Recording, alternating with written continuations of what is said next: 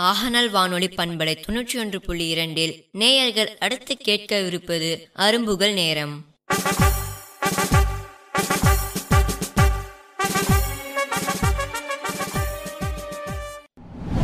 அனைவருக்கும் எங்களின் இனிய வணக்கம். நாமக்கல் மாவட்டம் திருச்செங்கோடு வட்டம் ஊராட்சி ஒன்றிய நடுநிலைப்பள்ளி நாராயணிபாளையத்தின் சார்பாக அரும்புகள் நேரத்திற்கு உங்களை அன்போடு வரவேற்கிறோம். அறிவு என்பது புதையல் பெட்டகம் என்றால் பயிற்சியே அதன் திறவுகோல் என்ற பொன்மொழிக்கு ஏற்ப மாணவர்கள் தங்களின் திறமைகளை வளர்த்து கொள்ள பயிற்சியாய் படியெடுத்து வைக்கும் எங்கள் மாணவர்களின் திறமைகளை அனைவரும் கேளுங்கள். இதோ உங்களுக்காக.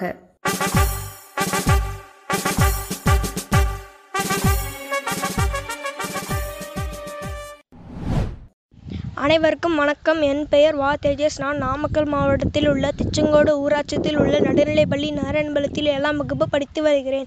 நான் இன்று உங்களிடம் பேச வந்துள்ள தலைப்பு என்னவென்றால் தீபாவளி என்ற தலைப்பில் நான் இன்று உங்களிடம் பேச வந்துள்ளேன். தீபாவளி இந்தியாவின் பிரபலமான பண்டிகையில் ஒன்றாகும். தீபாவளி நாம் எதற்காக கொண்டாடுகிறோம் என்றால் பல வருஷங்களுக்கு முன்பாக திருமால் கடவுள் வராகி அவதாரத்தை எடுத்து அசுரர்களை அழிப்பதற்காக பூமிக்குள் சென்றனர். அப்போது அவருடைய இஸ்பரசத்தால் பூமாதேவிக்கு பிறந்தவன் தான் நரகாசுரன். நரகாசுரன் உண்மையான பெயர் பௌமன் என்று அழைக்கப்படுகிறது. நரகாசுரன் என்று பெயர் அவனுக்கு வந்ததற்கான காரணம் என்னவென்றால் அவன் அசுரர்களை வதம் செய்யும் பொழுது பிறந்தான். அதனால் அவனுக்கு அசுரர்களோட குணம் பாதி இருந்தது. அதனால் அவனுக்கு நரகாசுரன் என்று பெயர் வந்தது.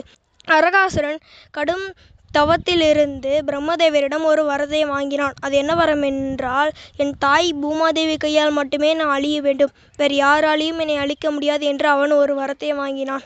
பிரம்மதேவருக்கு இந்த வரத்தை கொடுக்க மனமில்லை. ஆனால் அவனோட கடுமையான தவத்தை பார்த்து பிரம்மதேவர் இந்த வரத்தை அவனிடம் கொடுத்து விட்டார். அன்னிலிருந்து ஆரம்பித்தது நரகாசுரனின் தலைகணம். நரகாசுரன் நான் தான் இந்த உலகத்தில் சக்திசாலி என்று சொல்லி பல மனிதர்களை கொன்றான். அதோடன் பல முனிவர்களை காயப்படுத்தினான். இதை பார்த்து இந்த தேவர்களும் கடவுள் கடவுள்களும் அவனிடம் யுத்தம் செய்ய சென்றனர். அப்போது அவர்களையும் காயப்படுத்தினான். அனைத்து கடவுள்களும் விஷ்ணு தேவரிடம் உதவி கேட்டனர். விஷ்ணு தேவர் இவனோட அட்டுலத்தை பார்க்க முடியாமல் நானே இவனை அழித்து விட்டு வருகிறேன் என்று சொல்லி விஷ்ணு தேவர் நரகாசுரன் இருக்கும் இடத்துக்கு சென்றார். நரகாசுரன் இருக்கும் இடம் இப்ரா கேஸ்பூர் இப்ரா கேஸ்பூர் பூருக்கு அவன் அரசனாக உள்ளான். அந்த இடத்துக்கு செல்லும் பொழுது அவருக்கு ஒரு யோசனை வந்தது. அது என்னவென்றால் சில நாட்களுக்கு முன்பாக பிரம்மதேவரிடம் என் தாய் கையால் மட்டுமே நான் அழிய வேண்டும். வேறு யாராலையும் என்னை அழிக்க முடியாது என்று வருத்தம் வாங்கினதை அவர் யோசித்தார். அப்போது அவருடைய மனைவியான சத்தியபாமை கூட்டிக் கொண்டு நரகாசுரன் இருக்கும் இப்ராகேஸ்பூருக்கு சென்றார். இப்ராகேஸ்பூருக்கு சென்றவுடனே நரகாசுரன் கோட்டைக்கு சென்ற பிறகு நரகாசுரன் விஷ்ணு தேவரை பார்த்து நீ யார்? என்று நரகாசுரன் கேட்டான். என் பெயர் விஷ்ணு என்று விஷ்ணு தேவர் சொன்னார்கள். இதை கேட்ட நரகாசுரம் ஓ நீதான் அசுரர்களில் வதம் செய்த விஷ்ணு தேவரா? உன்னை பற்றி நான் கேள்விப்பட்டிருக்கிறேன். நீ ரொம்ப சக்திசாலியாமே. ஆம் நான் சக்திசாலி தான் இங்கே பாரு நரகாசுரா நீ தப்பான செயல்களை அதிகமாக செய்து கொண்டிருக்கிறாய். இது இப்போவே நிறுத்திக்கொள். நீ பண்ணுறது மிகப்பெரிய தப்பாகும் என்று நரகாசுரன் விஷ்ணுதேவர் அவனிடம் சொன்னார். நரகாசுரன் ஆனால் நரகாசுரன் தலைகணத்தோடு அது என் விருப்பம். நீ அதை சொல்லக்கூடாது. நான் என் விருப்பத்துடன் தான் செய்வேன். அதை சொல்ல நீ யார்?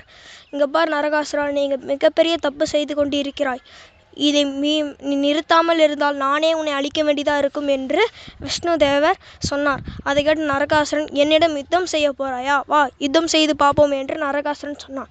அதுக்கப்புறமாக நரகாசுரனுக்கும் விஷ்ணுதேவருக்கும் கடுமையான யுத்தம் நடந்தது. அதை பார்த்த அனைத்து மனிதர்களும் தேவர்களும் முனிவர்களும் கடவுள்களும் ஆச்சரியப்பட்டனர். அப்போது நரகாசுரன் விட்ட ஒரு அம்பு விஷ்ணுதேவர் நெஞ்சில் பட்டு அவர் மயக்கமடைந்தார். அப்போது நரகாசுரன் உன்னை நான் விழுத்தி விட்டேன் என்று ஆனந்தத்துடன் கத்திக்கொண்டிருந்தான் அப்போது அதை பார்த்த சத்தியபாமா கீழே இருக்கும் அம்பை எடுத்து நரகாசுரனை வதம் செய்தனர். அப்போது நரகாசுரன் உன்னால் எப்படி என்னை வதம் செய்ய முடியும்? என் தாய் கையால் மட்டுமே என்னை அழிக்க முடியும் என்று நரகாசுரன் சொன்னான். நான் தான் உன் தாய். நான் பூமாதேவியின் மற்றொரு உருவமாகும் என்று சத்தியபாமா சொன்னார்கள். அதை கேட்ட நரகாசுரன் அவன் தப்பை உணர்ந்து கொண்டான். அப்போது விஷ்ணுதேவர் அவருடைய தெய்வீக சக்தியால் அந்த தவ அவருடைய அந்த மயக்கத்திலிருந்து எந்திரிச்சு விட்டார் நரகாசுரன் அவன் தப்பை உணர்ந்து கொண்டு விஷ்ணுதேவரிடமும் சத்தியபாமாவிடமும் ஒரு சின்ன ஆசையை கேட்டான். அது என்ன ஆசை என்றால் நான் இறந்து போன இந்த நாளை யாரும் மறக்கக்கூடாது. ஒரு திருவிழாக போக ம மகிழ்ச்சியுடன் கொண்டாட வேண்டும் என்று நரகாசுரன் கேட்டான். அவர்களும் ஆசீர்வாதம் செய்தனர். அன்னிலே அதுக்கப்புறமாக காலை நேரத்தில் விஷ்ணு தேவர் நரகாசுரனை வதம் செய்தனர். அதனால் அவர் எண்ணெய் தேய்த்து பக்கத்தில் இருந்த ஆற்றில் முழுகி எந்திரித்தார். அன்னிலிருந்து நரகாசுரன் இறந்து போன நாள் தீபாவளி திருநாளாக தீபாவளி பண்டிகை என்று கொண்டாடப்படுகிறது. ஒரு வருடத்திற்கு ஒரு முறை தீபாவளி பண்டிகை என்று வரும். தீபாவளி பண்டிகை என்று வந்தாலே காலை நேரத்தில் எண்ணெய் தேய்த்து குளிக்கும் சடங்குக்கும் புத்தாடை போட்டுக்கொண்டு கடவுள்களை வணங்கி பலகாரங்களை செய்து கொண்டு அனைவரும் வீ பக்கத்து வீட்டவரும் பகிர்ந்து கொண்டு இருக்குதர் அதுக்கப்புறமாக பட்டாசு வெடித்து மகிழ்வதும் இரவு நேரத்தில் விளக்குகளை வரிசையாக வைத்துக்கொண்டு ஏற்றி தீப ஒளியில் புனித தீப ஒளியில் கடவுள்களை வணங்குவது தீபாவளி எனப்படும். நன்றி வணக்கம்.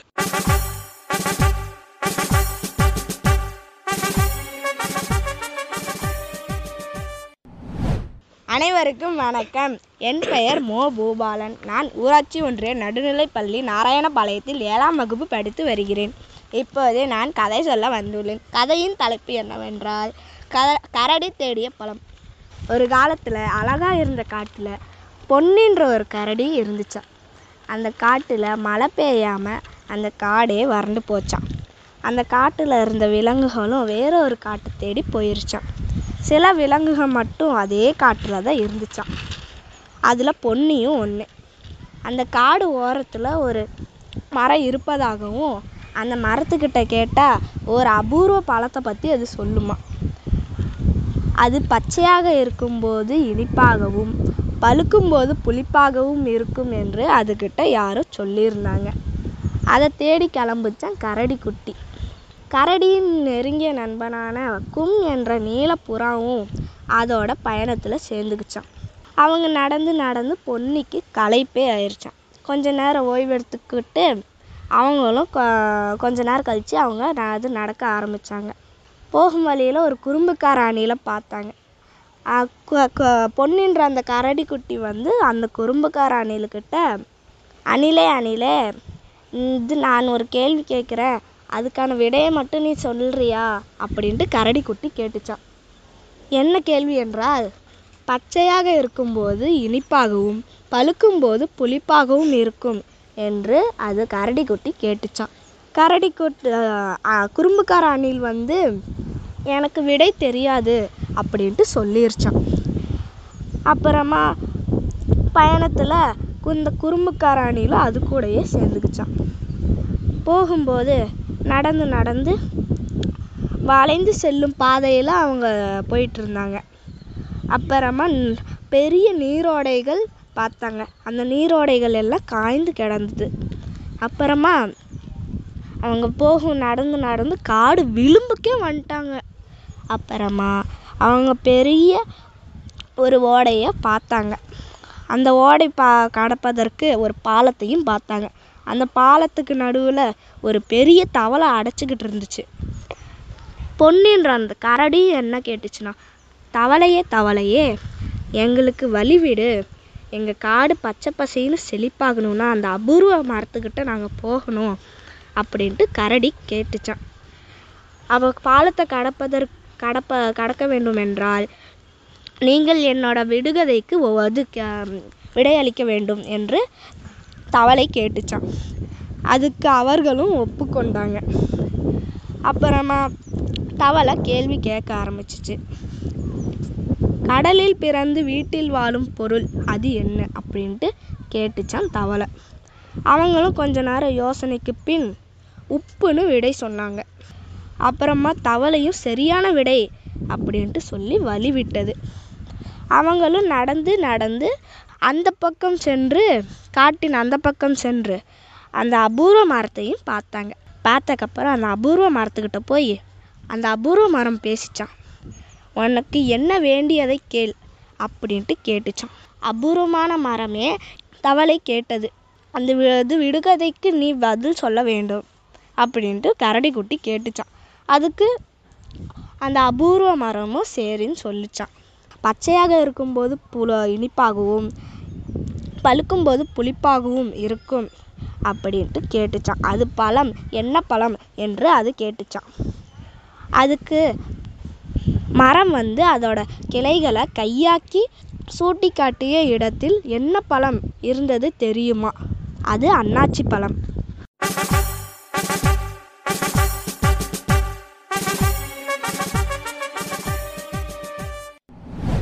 வணக்கம் என் பெயர் மோ நவஸ்ரீ. நான் ஊராட்சி ஒன்றிய நடுநிலைப்பள்ளி நாராயணபுரத்தில் எட்டாம் வகுப்பு படித்து வருகிறேன். நான் இன்று பேச வந்துள்ள தலைப்பு என்னவென்றால் அறிவோம் ஆயிரம். நீந்தவும் நடக்கவும் பறக்கவும் தெரிந்த மீன் எது? வார்நாய் மீன். இரவில் மலரும் பூ எது? பன்னீர் பூ. தண்ணீரில் நீந்த தெரியாத விலங்கு எது? ஒட்டகம். சிறிய இதயம் கொண்ட விலங்கு எது? சிங்கம். இந்தியன் ஃபிலாசபி என்ற நூலை எழுதியவர் யார்? டாக்டர் ராதாகிருஷ்ணன். உலகிலேயே மிக நீண்ட பாலைவனம் சஹாரா பாலைவனம். மணிக்கு சுமார் ஐம்பது கிலோமீட்டர் நடக்கும் பறவை எது? நெருப்புக்கோழி செஸ் விளையாட்டு தோன்றிய நாடு எது? இந்தியா. பாம்பு எதனால் வாசனையை உணர்கிறது? நாக்கு. உலகில் எத்தனை வகை கொசுக்கள் உள்ளன? நாற்பத்தி எட்டு. உலக நாடுகள் தினமாக அனுசரிக்கப்படும் நாள் எது? மார்ச் இருபத்தி ஒன்று தமிழகத்தில் நுழைவு வாயில் எது? தூத்துக்குடி. நடப்பு கிரிக்கெட் உலக சாம்பியன் யார்? ஆஸ்திரேலியா. நடப்பு ஹாக்கி சாம்பியன் யார்? இங்கிலாந்து. புல்லட் ரயில் எந்த நாட்டில் ஓடுகிறது? ஜப்பான்.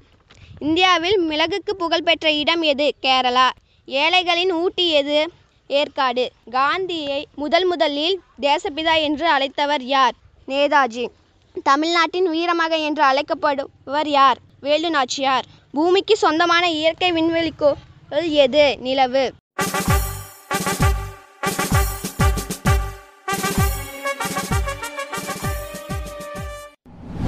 அனைவருக்கும் வணக்கம். என் பெயர் சே. தாரண்யா. ஊராட்சி ஒன்றிய நடுநிலைப்பள்ளி நாராயணபாளையத்தில் எட்டாம் வகுப்பு படித்து வருகிறேன். நான் இன்று பேச வந்துள்ள தலைப்பு என்னவென்றால் பல வகை நடனங்கள். நம் நாட்டில் உள்ள ஒவ்வொரு மாநிலத்திற்கும் தனித்தன்மை வாய்ந்த மொழி கலை கலாச்சாரம் பண்பாடுகள் உள்ளன. அப்படி சில மாநிலங்களில் உள்ள பிரபலமான நடன நடன வகைகளை பற்றி இங்கே அறிந்து கொள்வோம். பரதநாட்டியம். தமிழகத்தின் பாரம்பரிய கலை வடிவம் பரதநாட்டியம். கூத்து என்று பழங்காலத்திலும் சதிர் என்று பிற்காலத்திலும் வழங்கப்பட்டு இந்நாளில் பரதம் என்றானது. இது இன்றும் பரவலாக தமிழகத்தின் பல பகுதிகளில் மக்கள் விழாக்களிலும் அரசு விழாக்களிலும் நிகழ்த்தப்பட்டு வருகிறது. மோகினி ஆட்டம். நமது அண்டை மாநிலமான கேரளத்தின் பாரம்பரிய நடனங்களில் ஒன்று. கதகளி. இதுவும் கேரள மாநிலத்தின் பாரம்பரிய நடனமாகும். பாங்க்ரா பஞ்சாப் மாநிலத்தின் பண்பாட்டை எடுத்து சொல்லும் ஒரு ஆடல் வடிவம் ஆடலுடன் இணைந்து இசைக்கப்படும் இசை வடிவத்தையும் சேர்த்தே இது குறிக்கின்றது. யக்ஷகானம். கர்நாடக மாநிலத்தில் தொன்மையான நாடக நடன வடிவம் அம்மாநிலத்தின் உள்பகுதிகளில் இன்றும் இக்கலை வடிவம் பெறும் வரவேற்பை பெற்று திகழ்கிறது. கூமர். கூமர் நடனம் என்பது இந்தியாவின் ராஜஸ்தான் மாநிலத்தின் பாரம்பரிய நாட்டுப்புற நடனமாகும். நன்றி.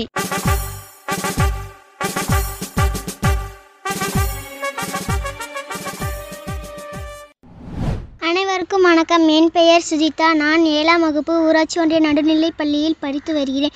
இன்று நான் யாருக்காக பழுத்தாய் என்று பாட்டு பாடப் போகிறேன். கொய்யாப்பழமே கொய்யாப்பழமே யாருக்காக பழுத்தாய் நீ யாருக்காக பழுத்தாய் குதிச்சாவி கொருத்தி தின்னும் அணிலுக்காக பழுத்தேன் நான் அணிலுக்காக பழுத்தேன் கோவாய் பழமே யாருக்காக பழுத்தாய் நீ யாருக்காக பழுத்தாய் கூவி கூவி பாட்டு பாடும் குயிலுக்காக பழுத்தேன் நான் குயிலுக்காக பழுத்தேன் ஆலப்பழமே ஆலப்பழமே யாருக்காக பழுத்தாய் நீ யாருக்காக பழுத்த தேடி வரும் பறவை கூட்டம் பசியை தீர்க்க பழுத்தேன் நான் பசியை தீர்க்க பழுத்தேன் வெப்பப்பழமை வெப்பப்பழமை யாருக்காக பழுத்தாய்? நீ யாருக்காக பழுத்தாய்? விரும்பி தின்ற விதைகளை போடும் காகம் தின்ன பழுத்தேன். நான் காகம் தின்ன பழுத்தேன். நவாப்பழமே நவாப்பழமே யாருக்காக பழுத்தாய்? நீ யாருக்காக பழுத்தாய்? மரநிலையில் ஓய்வெடுக்கும் மக்களுக்காக பழுத்தேன். நான் மக்களுக்காக பழுத்தேன். இழந்த பழமை இழந்த பழமை யாருக்காக பழுத்தாய்? நீ யாருக்காக பழுத்தாய்? பள்ளி விட்டு ஓடி வரும் சிறுவர்களுக்காக பழுத்தேன். நான் சிறுவர்களுக்காக கொடுத்தேன் நன்றி.